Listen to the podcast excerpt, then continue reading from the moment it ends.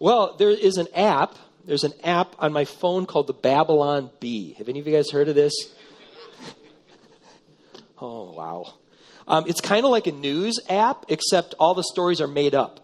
They, um, they'll take something that's kind of true and then they really run with it in a sanctified satire kind of way, if there is such a thing as that.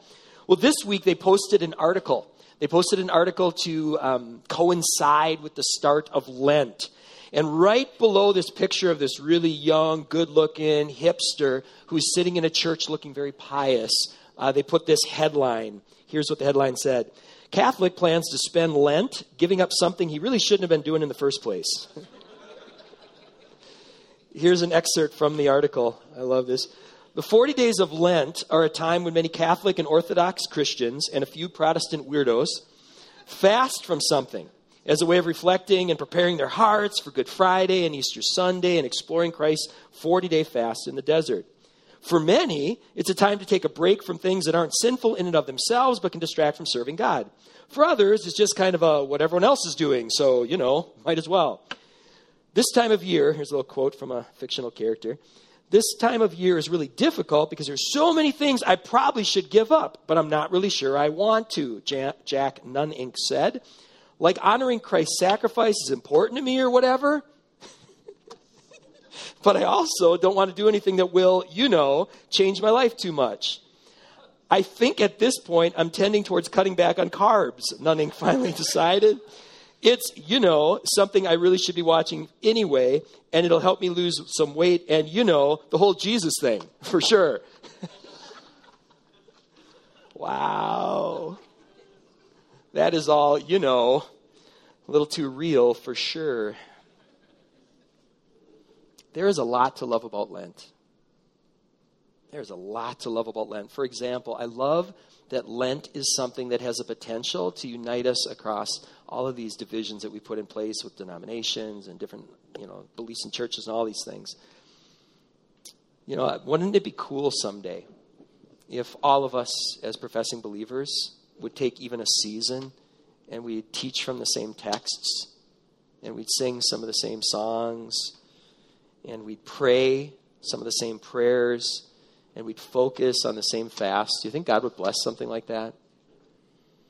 Another thing I love about Lent, besides the fact that it somewhat unites some of us, you know, during the weeks leading up to Easter, another thing I love about Lent is it focuses our attention on following Jesus. Following him. Isn't that the essence of Christianity? Amen. It's following Jesus. That is the essence of what it means to be a Christian.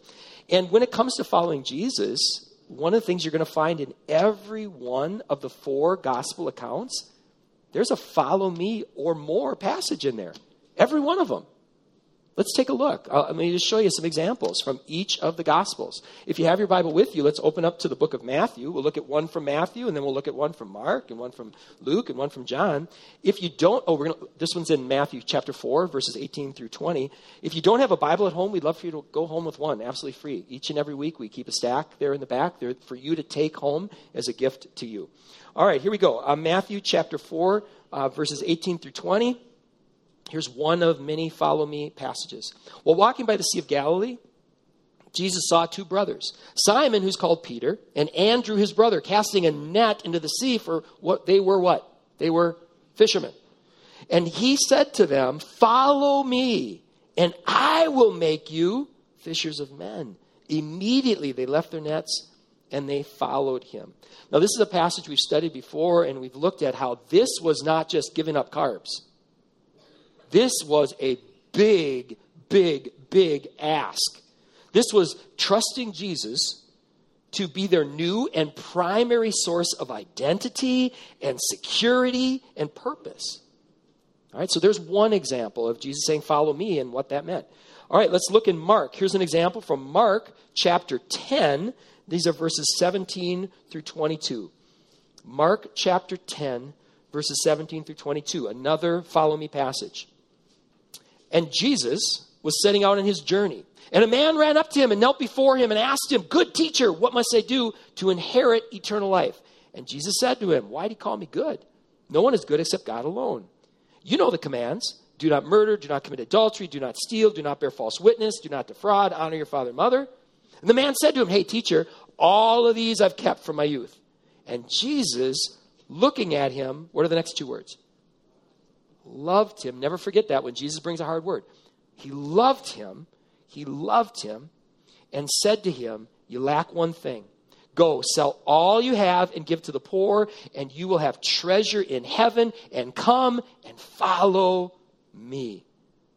In this case, disheartened by the saying, the young man went away sorrowful, for he had great possessions.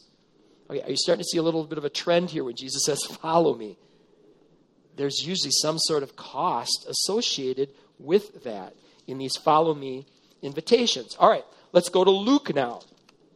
We start to see how costly these can be. This is Luke chapter 9, verses 23 through 25. Luke chapter 9, verses 23 through 25.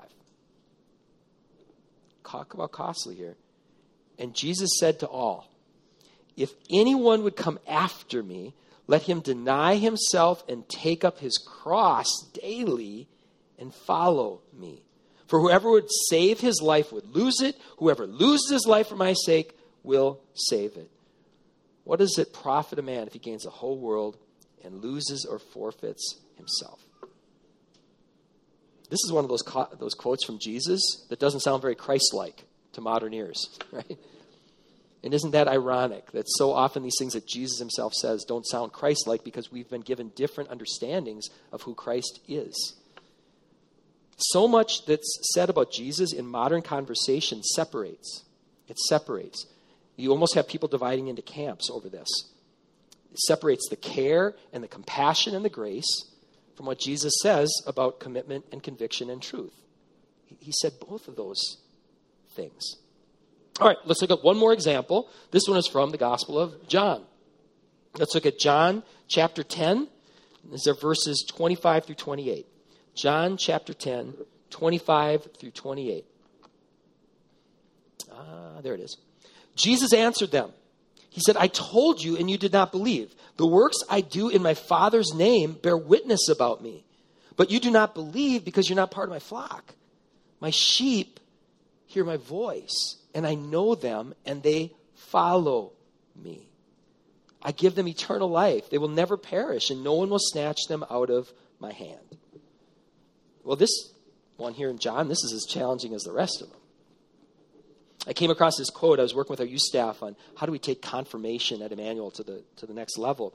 And here's a, a quote that I came across as I was doing some research. How many parts of a sheep can you eliminate and still have a sheep? Isn't that an interesting question? How many parts of a sheep can you eliminate and still have a sheep? Are those of us who identify as Christian, are we really following in the footsteps of Jesus? This is what we focus on, hopefully all throughout the year, but especially in this time in Lent. You know, or are we closer to that guy in the Babylon Bee article than we'd like to admit? You know, one of the things that I want to try the best I, that I can as an individual and then to create a culture like this at our church is what if we could be as spoof proof as possible? Where we were so sincere about really trying authentically to to follow Jesus, it was really hard to, to spoof us, you know, because it was, it was real, you know. Well, the first century followers of Jesus, they were far from perfect. Far from perfect. We often forget that. They had all kinds of issues, all kinds of problems, didn't they? That first century church. But so many of them were so committed to following Jesus and following his example and following his teaching that many around them, they gave them a name. They didn't know what to call these people you know? And so there's a place to write this in your notes. Before they were called Christians, disciples of Jesus were known as followers of what? The way. That's what they called them. They were so living a way of life that was so different than others, they said they call them followers of the way. You're, you're, you're of this way, this way of Jesus. The first century followers of Jesus, they began aligning their lives so closely with Jesus' life and his teaching, people began to describe them as followers of the way. And I want to give you a quote from one of these followers of the way. This is from a letter that was written by a convert to the way of Jesus. His name was Paul. Paul had been going a very different way until he had an encounter with the resurrected Jesus that changed his life forever. And Jesus commissioned this man. He commissioned Paul to go and take his message out into the world And no one in history outside of Jesus himself did more to spread the good news of Jesus than Paul.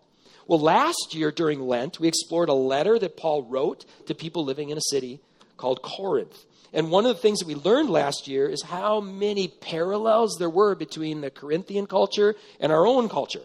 Well, here's one of the things that Paul, through the inspiration of the Holy Spirit, wrote in one of his letters to the Corinthians. He said this, 1 Corinthians 11 1, he said, Follow my example as I follow the example of who? Christ. You know, he, he wanted his way to be about Jesus' way to the point where he could say, okay, you want to know what it means to follow Jesus? Follow me. Follow my example. Because I'm trying to live this out through the power of the Holy Spirit. In a follow up letter, Paul doubled down on that. Consider the strength of his words here. This is out of 2 Corinthians chapter 11, verses 3 through 4 and verse 13. Paul said, I'm afraid that as a serpent deceived Eve by his cunning, your thoughts will be led astray from a sincere and pure devotion to Christ. For if someone comes and proclaims another Jesus than the one that we proclaimed, if you receive a different spirit than the one you received, if you accept a different gospel than the one you accepted, you, you just put up with it readily enough. Such men are false prophets, they're deceitful workmen, they're disguising themselves as apostles of Christ. So we can look back to the earliest of early Christianity, and we can see that already people were getting confused over what does it mean to be a follower of the way. And one of the things the Corinthians didn't have to contend with is the web. Because I went this week as I was preparing for this message, I said, let's just see what happens if I type in Jesus into Google. And in less than 0.6 seconds, over a billion links were at my disposal. So I checked them all out, and here's the definitive. no. We are constantly bombarded, aren't we? We are constantly bombarded with all kinds of different ideas and concepts of who Jesus was and what his message was and what it means to be a follower of his. And wow, can that be confusing? You know? And while, as we're going to talk about later in this message, none of us ever fully arrive at figuring it all out, if you think you have, let's let's let's talk.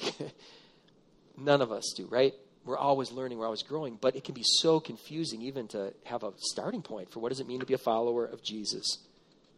We're constantly bombarded by countless voices who proclaim a different Jesus than the scriptures proclaim, and a different spirit than the one who gave birth to the church, and a different gospel than the one that Paul commissioned was commissioned to proclaim. And you know why that's so sad? It's because the real Jesus is so good. Can I get an amen to that?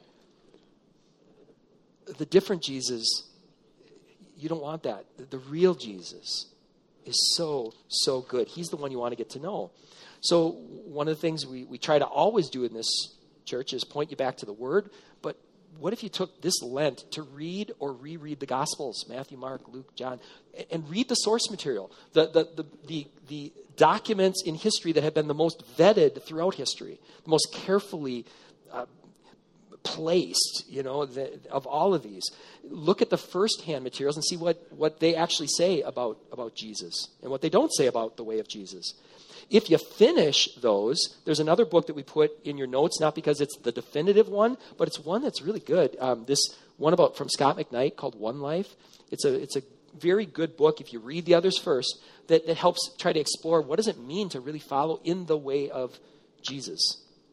So much of what McKnight emphasized in his, his book is he emphasized how much when he was a kid, he saw a different Jesus being presented in, in his church. And it's a very classic one, it's a very common one. But it was this, this Jesus where you say a prayer once in your life, and then you kind of do these devotional practices, and that's kind of summing up the Christian life. And he writes this in another one of his books. He says, When the plan of salvation gets separated from the story, then the plan almost always becomes abstract. It becomes propositional and logical and rational and philosophical. And almost importantly, it becomes destorified. It becomes unbiblical. When we separate the plan of salvation from the story, we separate ourselves from Jesus and we turn the Christian faith into a system of salvation. When we stop actually looking at Jesus and his life and we just reduce it to some sort of system we're, we're missing out. Well, Dallas Willard, I love Dallas Willard. He gets his language is even stronger. He puts it like this. He says, The Gospels of sin management presume a Christ with no serious work other than redeeming humankind. And, his words, not mine, they foster vampire Christians who only want a little blood for their sins, nothing more to do with Jesus until heaven. We want to go way beyond that, right? And this Lent, again, read Jesus' words for yourself. Go and, and, read those amazing words. And if you do, one of the things you're going to see consistently, he was inviting people to follow him. The other word he used a lot was disciple. And the, when people described everything happening around him, that word disciple was there. What does it mean to become his disciples? Well, over the course of this series, what we're going to intentionally do is we're going to press into some of the areas of discipleship where I see the most misrepresentation of Jesus being communicated on a wide scale. And so we're going to look right here on Sunday mornings. We're going to look at what is it what did Jesus actually model and teach when it comes to um, our longings and our desires?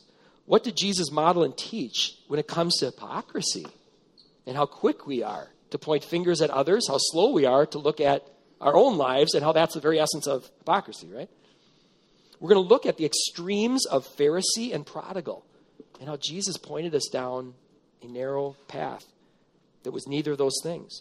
We're going to look at how Jesus approached the books of the Bible that are in our Old Testament, including the book of Leviticus. We're going to look at what Jesus said about family. What did he say about that? We're going to look at what Jesus said about the cost of discipleship. We're going to look at the example that he revealed him, of how he revealed himself to, to his disciples after his death and resurrection. All of those are conversations that we're going to have right here during Lent on Sunday mornings. And in addition to that, we've also booked um, a, a place off-site where we can also have a candid conversation. We booked a Friday evening and a Saturday morning on April 3rd and 4th. You don't have to write those dates down right now. We'll have them all, all this information next week, hopefully, but you can if you want. And what we're going to do on Friday and Saturday, we're going to have a, a candid and, and difficult conversation about the number one faith conversation that I see dividing families right now. It's dividing workplaces, it's dividing churches, it's dividing denominations. And that is what does the way of Jesus look like for those who have same sex attractions? And the reason we're booking more time for that is because this is a challenging, challenging conversation. And we don't want to just have a one way voice from the front, you know, saying we want to be able to sit around tables and talk and open our Bibles together and look at other resources. You know, what does it mean to extend love and grace the way that Jesus extended love and grace? And what does it mean to honor the Father and to speak the truth the way that Jesus honored the Father and spoke the truth? So on Friday night in this event, we're going to start with prayer and worship because we want to make sure that our minds and our hearts, as best we can, are aligned with, with God's mind and heart. We want to make a covenant straight up with one another that we're going to listen really, really well. Really, really well. We're going to then do some reviewing what did we learn in the book of Joel? What did we learn about the way of Jesus? And talk about some other big macro themes that we see in Scripture. And that'll be Friday. And then um, on Saturday morning, then we'll open our Bibles up. After we've done all of that work, we'll open our Bibles up to those five passages that are causing the most division and the most controversy. And we'll look at them in context and we'll have conversations about those. And then after a short break, we'll have conversations about okay, now what does this mean? How, how do we live this out well? So right now, all you have to do is save the date. Hopefully, by next week, we'll have more. We'll have the registration details available for for those who would like to be a part of that conversation. Um, and also, just even today, if you'd like to take a closer look at some of the resources that I've been digging into for the last eight years on this, I can show you and answer any questions. I'll do my best I can to answer your questions because this is an important conversation, isn't it? And isn't it really important that we have it well? To have it well, well. So that's uh, some of what's coming up. Before we close our time today, what I want to do, before we close our time today, is spend just a few minutes addressing another really important question before we start this series. And that's the question why Jesus? Isn't that an important question? Someday we'll do a series on that because it's a, it, it, warrants a deeper dive than you can give. But before we start the series, I just want to give you my best four minute shot at giving you four thoughts as far as why Jesus? Why not Muhammad? Why not one of the other ancient kings that claim to speak on behalf of God? Why not one of modern day prophets who say, No, I know the way, and let me tell you the way? Why Jesus? So here's my best shot at four reasons in four minutes. Um, let's start with this. Why Jesus? Because his life divided what? His life is the one that divided history. Um, let me put it this way. With a show of hands, how many of you believe that meteors have struck the earth more than 100 years ago? How many believe meteors? All right. How do you know that? You weren't around 100 years ago, right? One of the ways, reasons we can say that with confidence is because the meteors left behind evidence, right? Evidence of their impact. Here's an example. You can go to Arizona and you can see this. And this doesn't even give you a, a, hint at the magnitude of this impact from a meteor that hit the earth long, long, long, long ago. We know that it happened because we can see the impact, right? And it, this one left a big, big, big impact. Something impacted the earth long ago. We can see the evidence today. If you're saying, using this as an excuse, saying, well, I don't have time to study all the people who have claimed to speak on behalf of God, all the people that say they can show me the way, I can narrow your list down to two really quick. There's only two men that affected the world history when it comes to faith on a, on a, on a massive scale you know, at least on a comparable if you put all the rest up to, and that's Jesus and Muhammad. And I would love for you to compare those two. I would love for you to do that. I would love for you to compare the way they lived. I would love for you to compare the things they taught. I would love for you to compare the prophecies that they did or didn't fulfill. I would love for you to compare the manner in which their words and teachings were collected and confirmed and passed down. Compare the manner in which they responded to people who believed differently than they did. And compare the impact they had. Roughly 2 billion people today follow the way of Muhammad, or at least say they do. Roughly 2 billion people today say they follow the way of Jesus. But compare the impact that they had on how the world treats women, on how the world cares for the poor and marginalized, on the arts and on the sciences, on healthcare, on hospitals, on literacy, on education. There are countless reasons countless reasons why Jesus is the life that divided history. H.G. Wells puts it like this He says, A historian like myself, who doesn't even call himself a Christian, finds the picture centering irresistibly around the life and character of this most significant man. The historian's test of an individual's greatness is what did he leave to grow? Did he start men thinking along fresh lines with a vigor that persisted after him by this test, Jesus stands first. And here's the thing about Jesus as if all those other things aren't enough. We have multiple credible witnesses coming out of the first century claiming that Jesus was more than a man.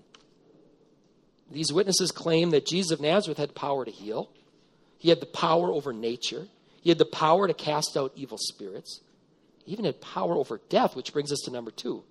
Why Jesus? His tomb is empty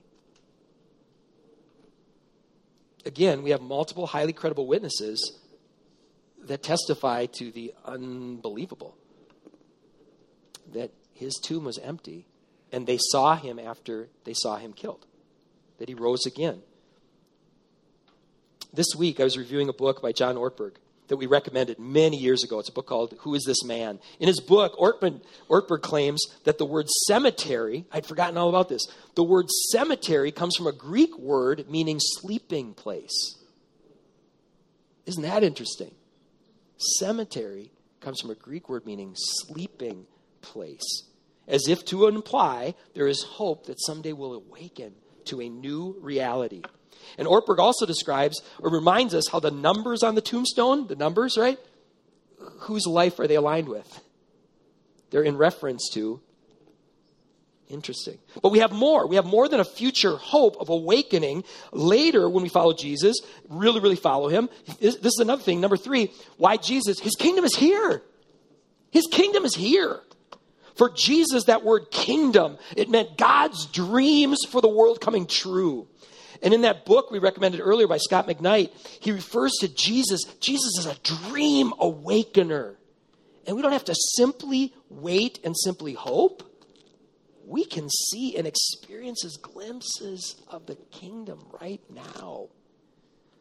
We see glimpses, those of us who are connected to that little hill in Juarez with a big yellow house on it. Can't we testify that the kingdom is present there? It is at work there. Those of us who've been up to camp and have been a part of a really good camp, we can testify the kingdom of God is there. And I'm looking across this room, so many of you can testify the kingdom of God is here in our lives, working all around us. Jesus invited people to come and see, he said. Come and see. And what they saw and what they experienced inspired fishermen to drop their nets, inspired the wealthy to rethink what does it mean to really be rich. It inspired men and women to take up their crosses, and it inspired people on every continent to tune their ears to the shepherd's voice. And that brings us to number four. Why Jesus? Because Jesus is the way. Amen. He didn't just claim to be a way. He didn't just claim to show you the way and show us the way. Here's a quote from Jesus himself. This one was passed down by one of his disciples who was willing to lay down his life for these words. Jesus said, I am the way. John 14, 6. I am the way. I am the truth. I am the life. No one comes to the Father except through me. And Exactly. And very early on, disciples like Paul began to say things like this. He said, I have been crucified with Christ, and I no longer live, but what? It is Christ who lives in me. They began to use just different languages for this. It wasn't just, I'm following the teachings of this great teacher. He was somehow in them, transforming them from the inside, their hearts and their minds. This is in part what we mean when we invite you to experience God with us. Experience God with us. And Lent is a great season to do that. If you could just take out your bulletins briefly and look at the cover, this graphic, I absolutely love the graphic that the team came up with for this series. This series of doors, one leading to the next, to the next, to the next. Oh, it's so good. Because isn't that so much like our faith, right? It's okay, I'm going to bring you this far, and now here's another door. And then I'm going to bring you this far, and here's another door. And then we go further, and then here's another another door. And each of these doors brings us closer to it is no longer I who live, but Christ who lives in me. Every door brings us closer to whoever is in Christ is a new creation. The old is gone and the new has come. Every one of these doors brings us closer and closer to his commands are not burdensome. Every one of these doors brings us closer and closer to we don't have to be conformed to this world. We can be transformed by the renewing of our mind. Every door brings us closer and closer to experiencing the life that our soul longs for most. So, join us this Lent because each week we're going to step up to a door. We're going to step up next week to the no other God's door. No other gods. Week after that, we're going to step up to the look in the mirror before you point a finger at somebody else's door week after that, we're going to focus on this narrow road door. And, and then after that, the all scripture is God breathed door. And the what does it mean to be a child of God door. And the take up your cross door. And uh, I'm going to follow Jesus out of this tomb and into the world door. We're going to come to each one of those doors in the weeks ahead. Well, the door this morning is this one, and there's the last blank in your notes today is this. This morning, we invite you to step through the disciple of Jesus' door this morning. We invite you to make a decision for the first time or the recommit to saying, I'm going to be a disciple of Jesus. I'm going to learn from him. I'm going to follow his ways. I'm going to seek what he had to say about things. I'm going to order my life around his through the power of his Holy Spirit. I want to go simply beyond praying a prayer and we have one last quote for you that kind of speaks to that. Once, long ago, this man said, I heard John Stott say that some people have been talking about the irreducible minimum gospel. And he dismissed such an idea. He said, Who wants an irreducible minimum gospel? I want the full biblical gospel. Amen. I know we have a lot of coffee drinkers here. Coffee drinkers, could you raise your hand? How many of you seek out the minimum requirements for something to be coffee? And that's what you're going for. This thing qualifies technically as coffee. No one goes after that, right? If you're a real coffee drinker, right? Okay? Uh, any football fans here? How many of you would pay NFL prices for something that technically qualifies as kind of football? Right?